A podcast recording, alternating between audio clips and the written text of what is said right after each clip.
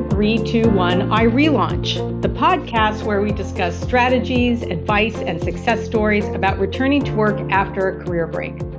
I'm Carol Fishman Cohen, the chair and co founder of iRelaunch, and your host for today.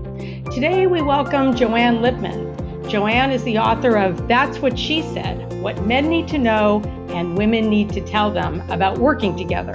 She's the former editor in chief of USA Today and was the deputy managing editor of the Wall Street Journal. Hi, Joanne. Welcome to 321 iRelaunch. Hi, Carol. Great to be here. Well, we're thrilled to have you. And I want to start uh, with talking about, of course, your book. Uh, that's what she said. It couldn't be more timely. But I'm thinking about the timeline here that the book came out in 2018, and I'm guessing you turned in the manuscript before that, maybe the year before. So tell us when you realized that men being part of the conversation and in the know about all of the discussions about gender bias and unconscious bias was an important thing and it was going to be important if both men and women were going to function comfortably and effectively in the workplace so, Carol, you are 100% correct that the book had to be written before 2018. And in fact, I actually started working on it now, it must be almost four years ago. Um, and the reason I started it is because I, as I rose up in leadership, right, I started as a reporter at the Wall Street Journal and I rose through leadership to become the deputy managing editor, then became editor in chief of a business magazine, then went to, uh, to um, Gannett as editor in chief over there. And as I rose to these leadership positions, I kept um, being invited to more of these women's leadership conferences. And the conferences were great, but you know, as somebody who grew up professionally surrounded by men, I felt like there was something missing. And that is every time I'd go to one of these conferences, we would have the same discussion over and over again. We would all talk about the issues that we face at work and not just the sexual harassment um, kinds of real severe abuses that we are reading about in the headlines, but the everyday indignities, the being marginalized at work, talked over, interrupted.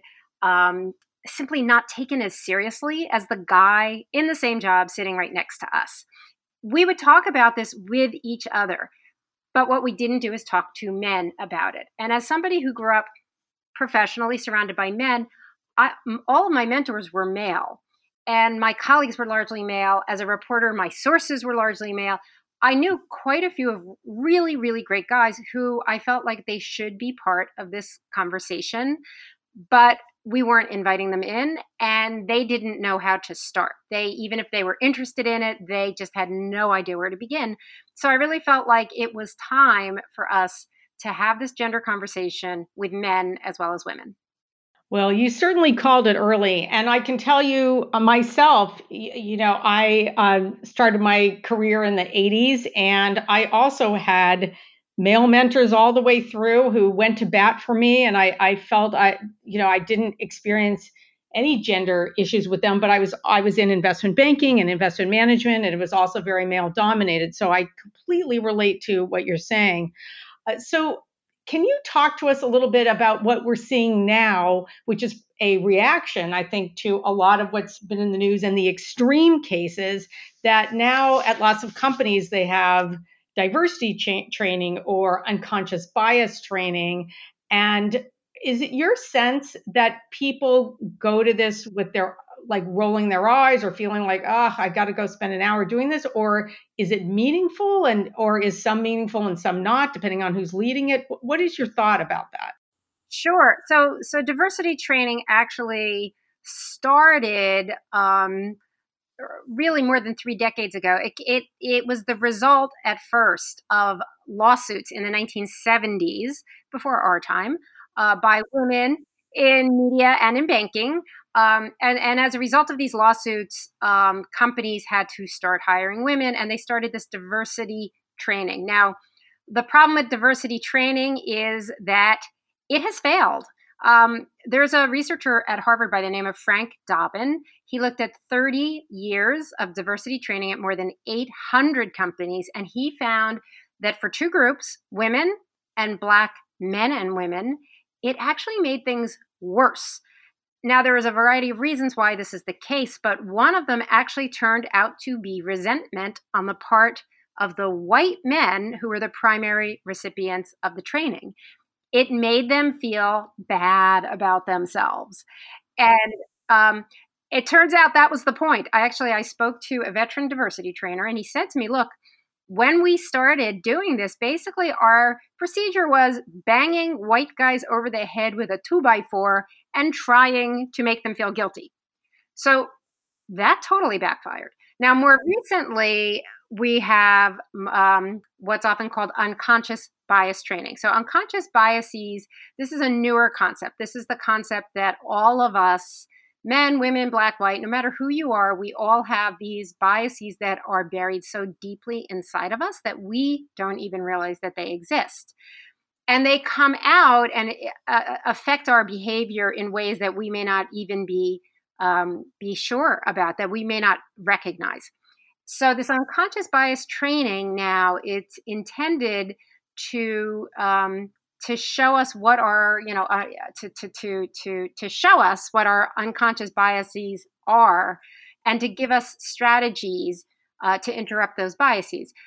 There you know it's that training is the the pro of that training on the plus side is it's a little bit guilt free right because we're all biased so we all have a problem so we're not just banging up on the uh, you know we're, we're not just like beating up on the white guys.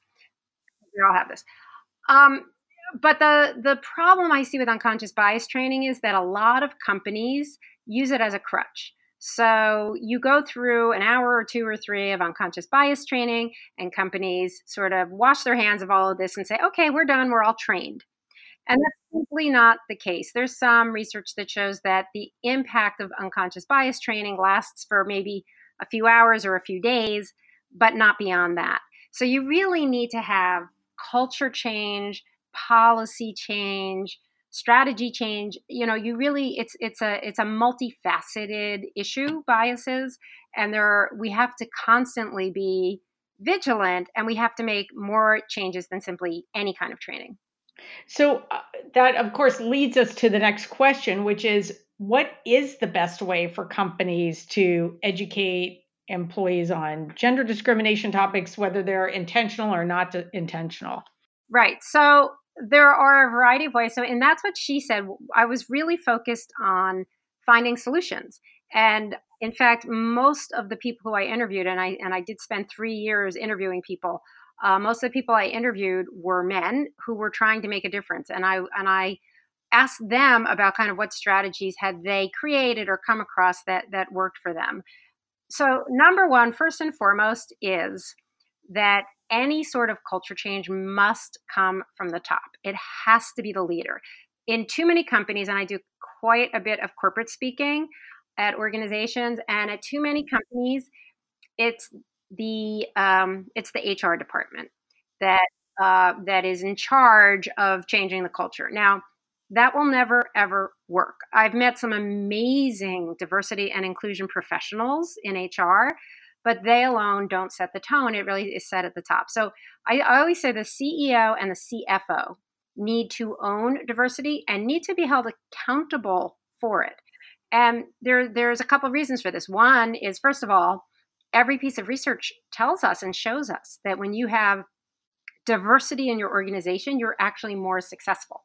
So you are more financially successful, your employees are happier, uh, uh, employee groups are actually more creative and better at problem solving when we have you know diverse voices in there so every piece of research tells you that if you want to be successful that it that needs to be paramount for you diversity um, and but the other the other issue is the reason i say cfo is because it has to do with financial results as well and so if these individuals, CEO, CFO, are not held accountable for this, if they see it as somebody else's problem, it's just simply not going to happen. And then there's individual things that organizations can do and that individuals can do. And we can talk about some of those. I mean, in That's What She Said, I actually have a cheat sheet in the back of the book. And in the paperback, I have two cheat sheets in the back of the book one specifically for individuals, things you can do to close the gender gap, and one for organizations, which are sort of proven methods that some organizations have employed to close the gap. Ah, okay. I have the hardcover. So now I need to get the paperback for the additional cheat sheet. So I'm glad to hear about those. Um, well, we can, I want to get into um, some detail about that in, in a little bit, but practically, like, how does this manifest itself in the workplace? Like, what if you're a guy who's who's a hugger or what if you're a woman who's a hugger? Or you, you know like can people hug when they see each other if they like know each other pretty well? Or is that kind of off limits? And what is it like what are the new protocols uh, in the wake of the, the you know the me too world and the that's what she said world right right this is a great question i hear this all the time and um, first of all i am a hugger True confessions.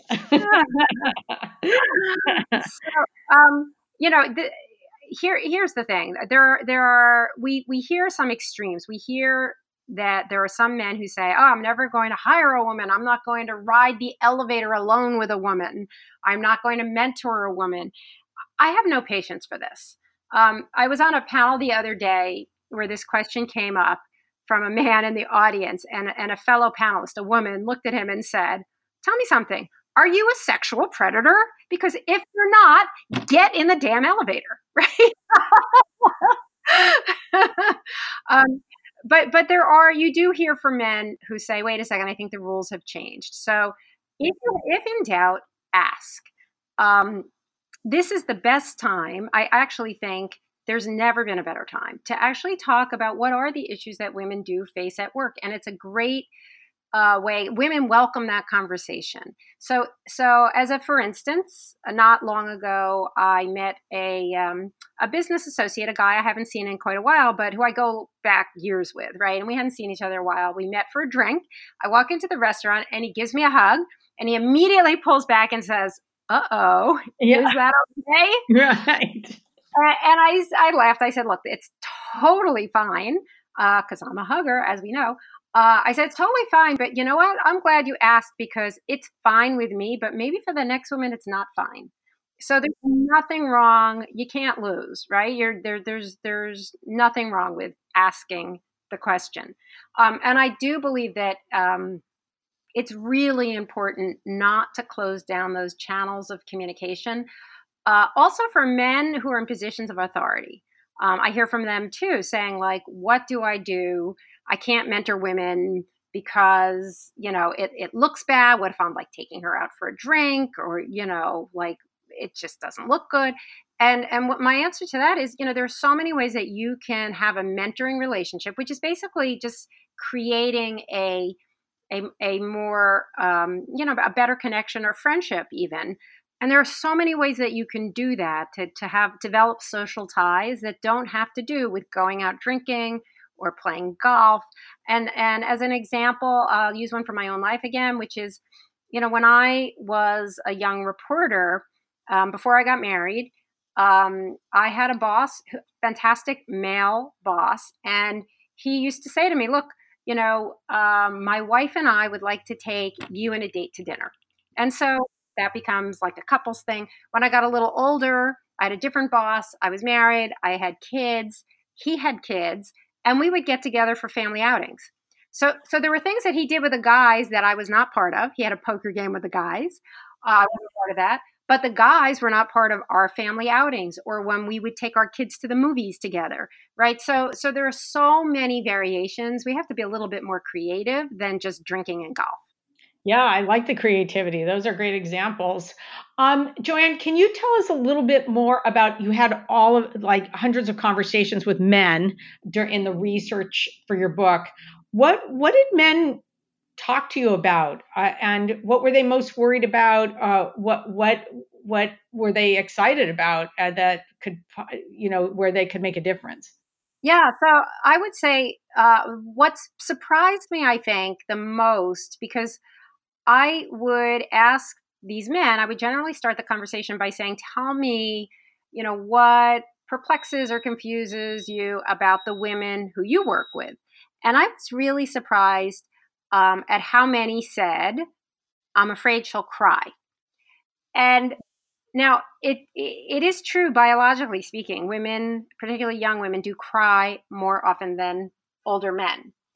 But what these men were saying is they were in positions of authority and they were afraid that they would inadvertently hurt her feelings and say something that would make her cry. But here's the thing the research actually shows us that when women do cry at work, it is not because our feelings are hurt. Mm-hmm. It is because we're pissed off. Right. We're, we're furious. We're frustrated. But the men don't know that. So there's this disconnect in communication. And in fact, we see that in surveys of executive men. There was one survey that I believe was done by Catalyst. And they asked men, what might be a barrier to you being an advocate for women's equality in the workplace? And 74% of those men cited fear. It was fear of loss of status, fear of what other men might say, but also fear of saying the wrong thing. They are literally afraid they're going to say the wrong thing to us and we will bite their heads off. So I think that the fear factor plays an outsized role in us really coming together to discuss and come up with solutions to the issues. So hold that thought because I, I, I want to ask you a follow up, but I also want to remind those of you who have just tuned in that you're listening to 321 iRelaunch. This is your host, Carol Fishman Cohen, and I'm speaking with Joanne Lipman, author of That's What She Said. Joanne, following up on what we were just discussing, uh, do you think there's a generational element to this at all? And what about men who are junior to the women instead of senior? Right, right. So, first of all, yes to the generational question. I see an enormous difference when I'm speaking to groups between those who are um, very young, particularly women who are recent college grads in their first jobs, and those who, like you and I, who we would call more seasoned.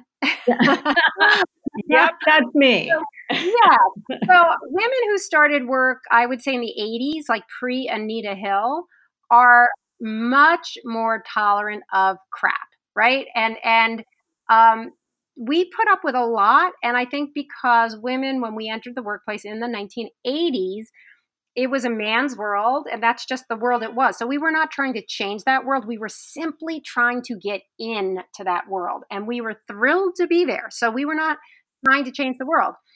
Um, unfortunately, I think that's also a reason why um, women's gains have actually eroded in recent years, right? We were not activists, most of us were not activists.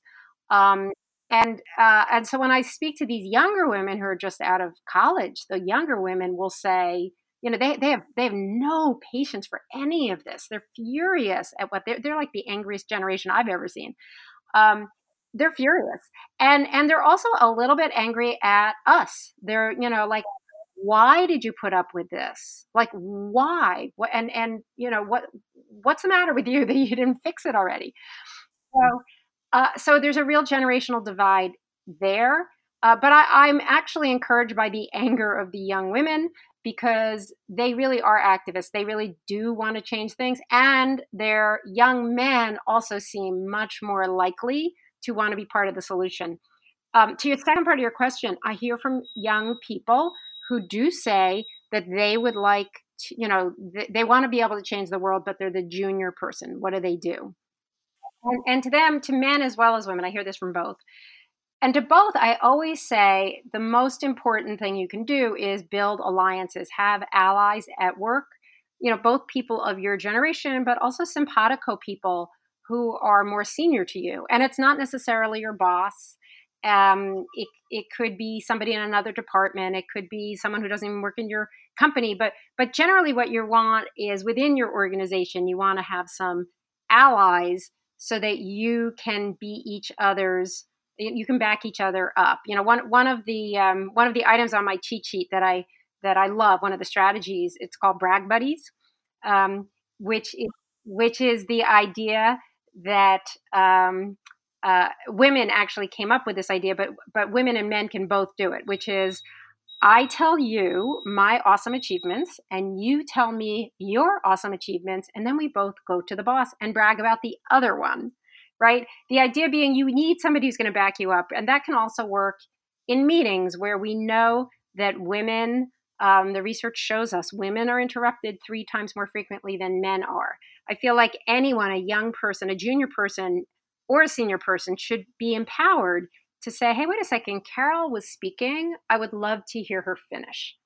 Uh, and the same goes, by the way, for um, for people who's for women in particular whose voices aren't heard and then whose ideas are appropriated by men. Now this happens all the time, right?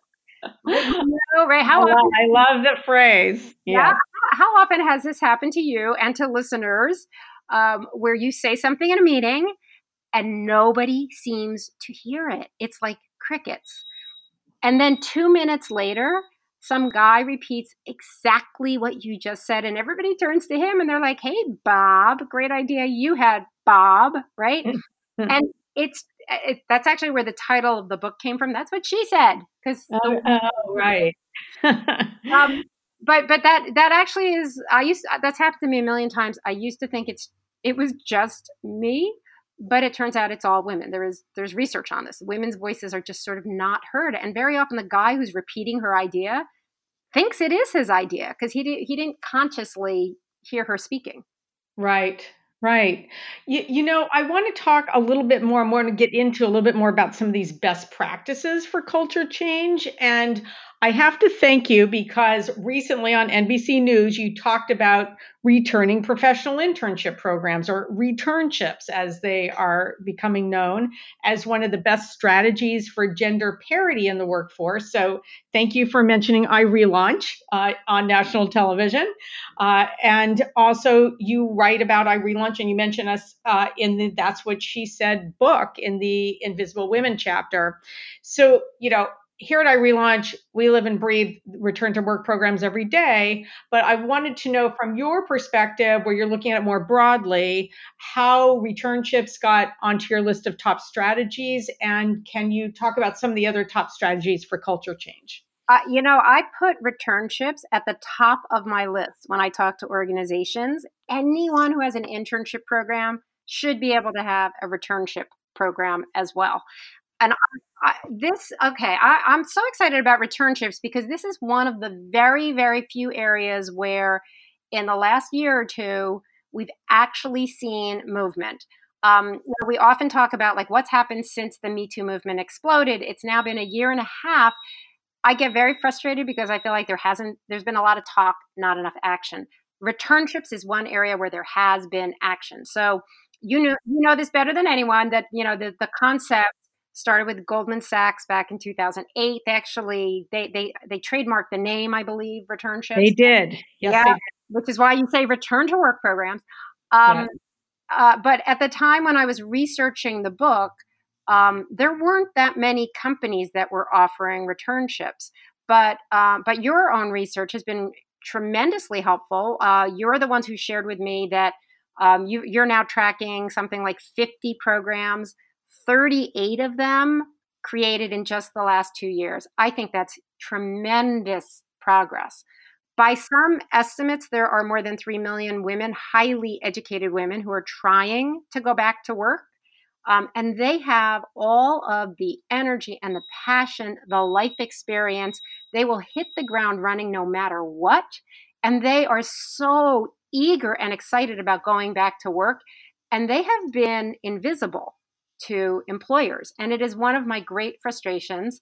Um, you know, I have kids now who, um, you know, most of my most of my friends actually, I was the only one, uh, one of the very few of my friends who did not dial back at work. Most of my friends either went part time or maybe left the workforce for a while. So I've seen firsthand the pain and suffering of these incredibly brilliant women with these advanced degrees who can't get a foot in the door. And what a shame for employers. So so the fact that employers are now waking up to this and offering these returnships is great. Also the one other thing is when i started writing the book i did see that a lot of the returnship programs were um, uh, there was some skepticism. They didn't always lead to jobs.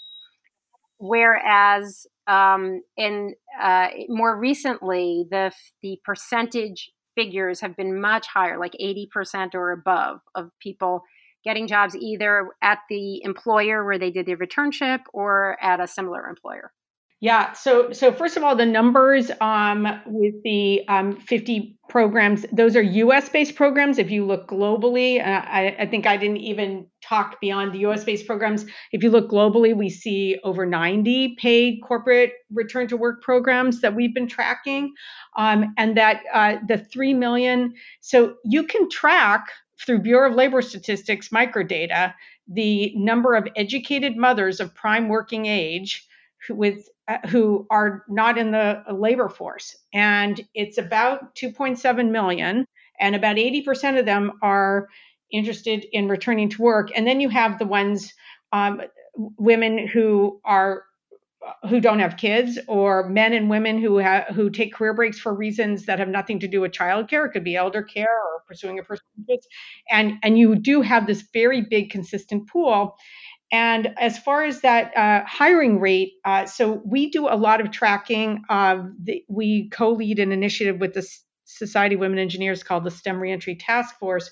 We now have 25 global companies involved, and almost 400 people have gone through uh, the individual programs that have been created by each one of these companies like united technologies reempower program or johnson & johnson reignite or ibm tech reentry and 85% uh, of them on average have been hired. So the numbers are consistent and they're high, and these programs are working, and we we that's one of the reasons we see them proliferating.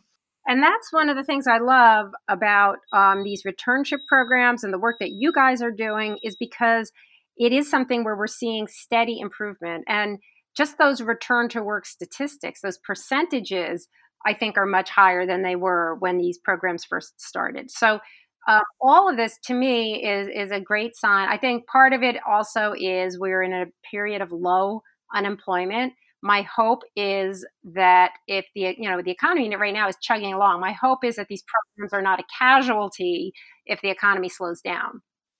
Yep. And, you know, we've been around since 2007 and we rode all the way into the recession on all the way out again. And we've always been encouraged by having more and more companies uh, come on as clients. And we, even when there are hiring freezes going on, because we think companies are forward looking. So I'm optimistic that even though we're in a full employment economy right now, that yes, indeed, what you're saying is that these these programs will have taken hold and established themselves in the same way as entry level university internship programs, and they will continue to run uh, even with the ebbs and flows of the economy. So I I, I, I agree with that they make so much sense when you think about how highly qualified these people are. And yes, it's men as well as women.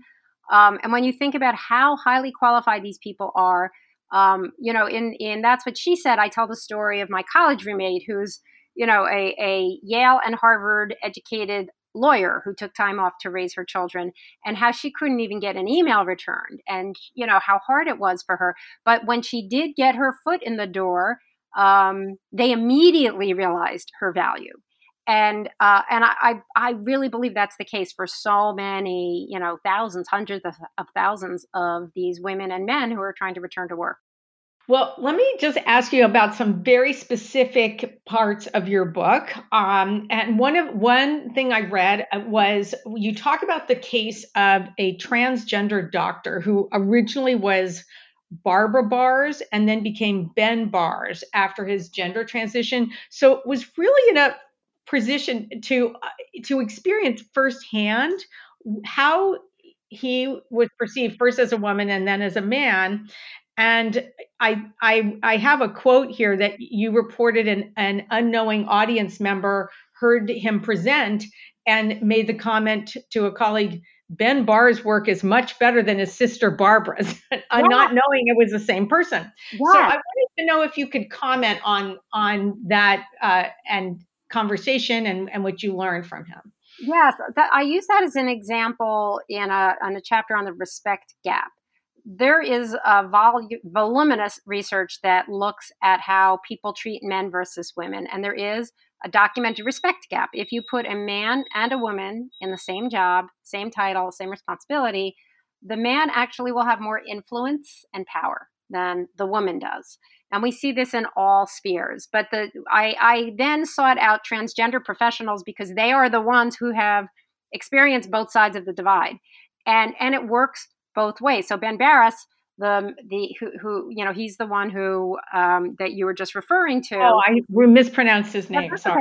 Yeah. Um, so so so he's he uh, transitioned um, in middle age after already establishing a successful career, academic career. So it was so fascinating that he said, you know, when you transition, everything changes. And yet, one of the most astonishing, noticeable changes for him was that as a man, he commanded instant respect. And that was not something he had experienced in his earlier life. But we saw the reverse too. There is a um, mathematician by the name of Joan Roughgarden. Joan Roughgarden, similarly, transitioned in middle age. So Joan Roughgarden was born as Jonathan Roughgarden, was a mathematician, transitioned in in you know mid career. Um, and Joan Roughgarden talks about how after her transition, when she disagreed or argued a mathematical concept uh, with a colleague, she would be accused of not understanding the math. Mm. Something that never happened to her earlier. So we've mm-hmm. seen this kind of go both ways. Mm-hmm. You know, this is not exactly the same thing, but it the situation reminds me of a quote that uh, Vivian Rabin and I came across when we were co-authoring back on the career track, which came out way back in 2007. So this was 2004 to 2005, we were doing this research. And uh, the Pulitzer Prize nominated reporter Ann Crittenden wrote in her book, which was one of the books we read for our research, it was called The Price of Motherhood. And she recounted that a few years after she had resigned from the New York Times to spend more time with her child, she ran into someone who said, didn't you used to be Ann Crittenden? like you were that person and now you're kind of like not because of you know we associate so much of our identity with who we are as a professional yes. that when we're a non-professional if we're in some sort of a career break uh, caregiving role, for example, then we don't have that authority, ma- you know, male or female. It's actually probably worse for men in, in that situation. It's actually really hard because think about anytime you go to a new place, basically people say, you know, you introduce yourself by name and the the first question they say, "Oh, what do you do?" And it's really hard for people who are in a career break. Really, really difficult. But it also reminds me of another thing that happens uh, most frequently to women is, um, and we all do this, by the way. This is another piece of our unconscious bias. Think about when you go to an event, you meet a couple, or you go to a business uh, gathering and you meet a man and a woman. Who do you talk to first? Who do you listen to, right? Almost always people will address the man um, as opposed to the woman. And, um, you know, it, it, it's funny um, when you when you you know or or it can be excruciating um, but you see this constantly i've had to actually adjust my own behavior i, I talk about in that's what she said uh, um, a business meeting i had i'd been talking to these uh, two executives on the telephone about a pot- uh, potential deal and we'd all been speaking on the phone and then we met in person and as the two of them were walking toward me i immediately went to shake the man's hand first, assuming that he was the more senior person. But in reality, I didn't know. I had no idea. Right. And and and but we do that constantly. That's happened to me. I, I also talk about that, and that's what she said vis-a-vis doctors. Uh, female doctors have this issue constantly where they're um, they walk in, um, and I've heard from multiple women, senior physicians, who say they walk in in a hospital they've got a male medical student who is who is trailing them to watch them work and the patient will say i don't want to talk to you to the to the woman i want to talk to the real doctor and point to the medical student you know i, I had a ver- version of that uh, that i've heard that um, female doctors do not get uh, acknowledged as Dr. So and so. They're called by their first name more often as opposed to the men. So I, I just switched to a female internship, internship, shows what's on, what's on my mind. I, I, I just switched to a female internist, and she said, you know, in, in our practice, it's casual. We call it by, call each other by our first name. That's fine. And I said, absolutely not. And I told her about this. I said, I'm always going to call you doctor because I have a thing about it, you know, wanting to make sure I'm acknowledging her uh, profession, um, just like I would. I said, I'm, I'm not calling my male doctor by his first name, so I'm not calling you by your first name either. Right. Um, exactly. Well, wow, we're running out of time, and I, am just loving this conversation.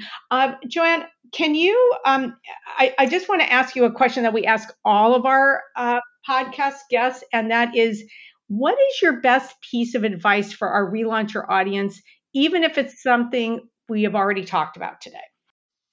Let's see. Um, well, um, obviously, buy and read. That's what she said. actually, one piece of advice I do give to people who are readers is to share it with someone else. Share it with a man. Um, and and I do think it's really important that uh, the the bigger picture piece of advice here would be to to start that conversation, whether you're a man or a woman.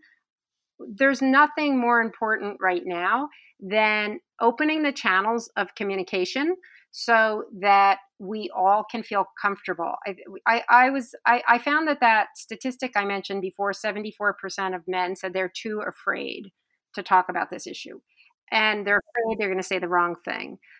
I my goal in all of this truly is to take away the fear, to remove the awkwardness from the conversation, because that's going to be the way we will solve for this. This is how we can close the gender gap. Is we have to understand that this is an issue for all of us and that it's okay for all of us to talk about it. And we need to make that a comfortable conversation. So open those channels of communication. Thank you. And that's really important for relaunchers who are coming back into a brand new work environment now than what we might have left if you took a career break five or 10 or even more years ago. So thank you. How can people find out more about your work? Um, so, I mean, the book is available wherever you buy your books online, Amazon, bookstores. Um, and I have a website, joannelipman.com, where I'll update with, with new findings and articles uh, and other new information. Can you spell that out? Yeah, that's fine. Yeah. Uh, Joanne Lipman, J O A N N E L I P, like Peter, M A N dot com. All, Joanne Lipman, one word, dot com. Wonderful. Joanne, thanks for joining us today. Thank you for having me. And thanks for listening to 321 iRelaunch, the podcast where we discuss strategies, advice, and success stories about returning to work after a career break. I'm Carol Fishman Cohen, the chair and co founder of iRelaunch, and your host. For more information on iRelaunch, go to irelaunch.com. And if you like this podcast, be sure to rate it on iTunes and your favorite podcast platform. And be sure to share this podcast with a friend on Facebook, Twitter, and other social media. Thanks for joining us.